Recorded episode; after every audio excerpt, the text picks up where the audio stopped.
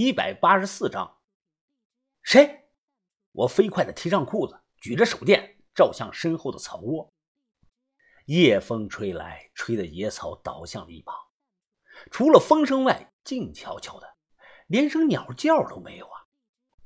豆芽仔半蹲着，他随便用草抹了两下，回头紧张的问我：“呃，我刚才分明感觉谁碰到我了，真不是你啊，疯子！”我着急的说：“我他妈碰你干什么？我也感觉到了。”这这哪有人啊？这豆芽仔咽了口唾沫，他眼神有些恐惧，望向四周。呃，不，不可能是鬼吧？哎，可能，可能是以前古代的女色鬼，看见我的两个大白屁股，没忍住，想上来调戏咱们吧？疯子，滚蛋！别他妈开玩笑了！我捡了根棍子握在手中，小心翼翼的走过去，猛地打向草丛。草丛里是空荡荡的。一个人影都没有，但地上明显有双脚印就在这个时候，一个黑影嗖的一下从我眼前闪了过去，速度很快。我本来就高度戒备，这个黑影出现的一瞬间，我一棍子就打了过去。哎呦哎呦！一声惨叫传来，是个人。哎，不不不，不要打我，不要打我！哎，我没恶意啊，我没恶意。其他人都跑了过来，几把手电照在这个人身上，这才看清了对方。这是个男的，头发杂乱，长的都拖到了肩膀上，看不出来有多大年纪。他外头穿的件很破的绿色军大衣，因为破，大衣里的棉花基本都漏完了，显得很薄。大衣里头套的是黑垃圾袋，整个人是蓬头垢面，像个要饭的。豆芽仔大声的呵斥他：“哎，你是人是鬼啊？大半夜怎么会在这儿？你？”谁能想到？在这人迹罕至的迷魂林里，竟然有外人。豆芽仔眼神比较凶狠，说：“不说，他妈把你活埋了！”哦，我说，我说，你们不要冲动啊！我在这里住了十几年了，突然看到你们，就想打个招呼，呃，上来要点吃的。我真的没恶意啊。或许是很久没看到人了，他显得有些害怕，总是重复着说：“我没有恶意。”我看着坐在地上这个人，直皱眉头，心想啊，这一口流利的普通话，他应该不是藏民。没料到他突然小声的说：“你、你、你们、你们都是刨坟盗墓的吧？你都看见了？”他点了点头，又猛地摇头，用脏到不能再脏的手抹了把脸。“呃，你们、你们给我给我留点吃的，我肯定当什么都没看见。呃，再有啊，我知道一个地方。”那里有很多古代的兵器，我可以告诉你们在哪里，怎么样？说完，他一脸期待的看着我们。吃的，我们吃的也不多了。还有啊，你刚才碰我屁股干什么？难道你……这个人下意识的吞了口唾沫。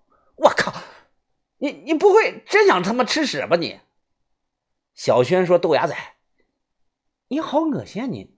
你这个人，你看他分明是个野人。”你该这样说人家吗？你把头给了我个眼神，我蹲到他跟前。哎，你藏在这荒无人烟的深山老林里，是不是以前犯过什么事啊？你说说吧。他犹豫了几秒钟，开口问我：“今年是不是二零零四年的腊月了？”于哥啊，回答了他：“不是，你记错了，今年是二零零五年。”啊，都二零零五年了。他呢喃的点着头，哎呦，那那就是我已经在这里住了十四年了。来，天气冷，抽颗烟暖和暖和。我点着，先吸了一口，然后递了过去。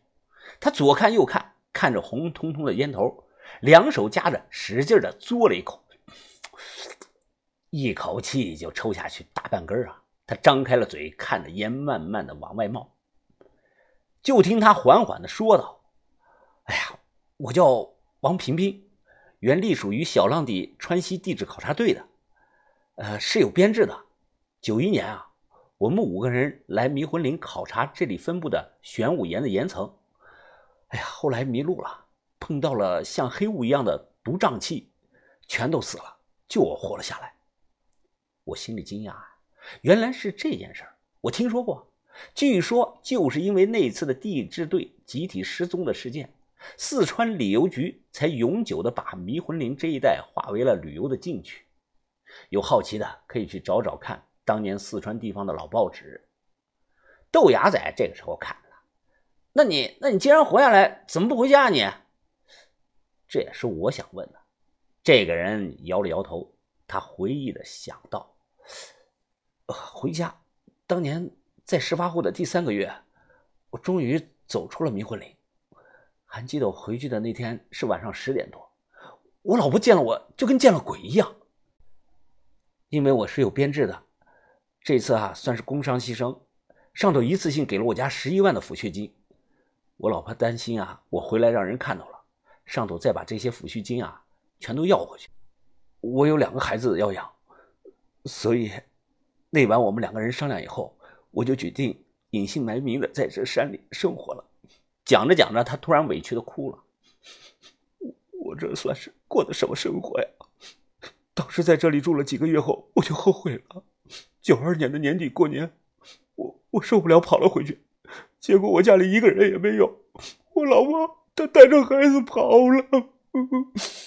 那段时间，我感觉自己就像要疯了一样，怕被人看到说我骗国家的抚恤金，怕被抓去坐牢。我操，大哥，你可真够狠啊！为了十几万，在这深山老林里躲了十几年。哎呀，我劝你还是早点想开出去吧。都过去了这么久了，谁还认识你啊？我我我也是这么想的，可我的可我的户籍早就被人销了，我连个身份证都没有，我又能去哪儿呢？把头示意于哥给他点吃的，他接过来面包，急急忙忙的撕开了袋子，吃的是狼吞虎咽。慢点吃，别噎着。把头和蔼的问他：“老弟呀，你平常住在哪里呀？”他胡乱的往自己嘴里塞东西，手指着一个方向，嘟囔着说：“那里那里有个地洞能避风，我就住在那里。”那吃完了能不能带我们去看看呀？这个人光往自己嘴里塞面包了，只是连连的点头。我将把头拉到了一边，把头，你看这个人怎么样啊？他说的是真的假的呀？把头皱了皱眉头，我刚才注意观察了，这个人不像在说谎，他的话有七成概率是真的。啊，不过呀，一个人突然出现在荒山野岭，还是要多加小心啊。你让文斌压在机灵些，等下去他住的地洞看看，如果那里有他当地质队队员时留下的东西，那就可以信他。反之，把头话没说完整，但我听明白了。是啊，一个人突然出现在这荒郊野岭，不能不防。万一他像七月爬、猪猪、老太婆一样是爬神教的信徒。那我们救他不就完了吗？走回去，我给于哥使了个眼神。多年搭伙已经让我们彼此之间有了默契，有时候互相给个眼神就知道什么意思了。如果发现有一点反常之处，于哥会立即动手制住他。那个地洞在迷魂林深处西南方向，离坟地这里不到一公里。这个人紧裹着军大衣，在头前带路。我举着手电，就突然看到他后脖子那里有一大片白斑状的东西。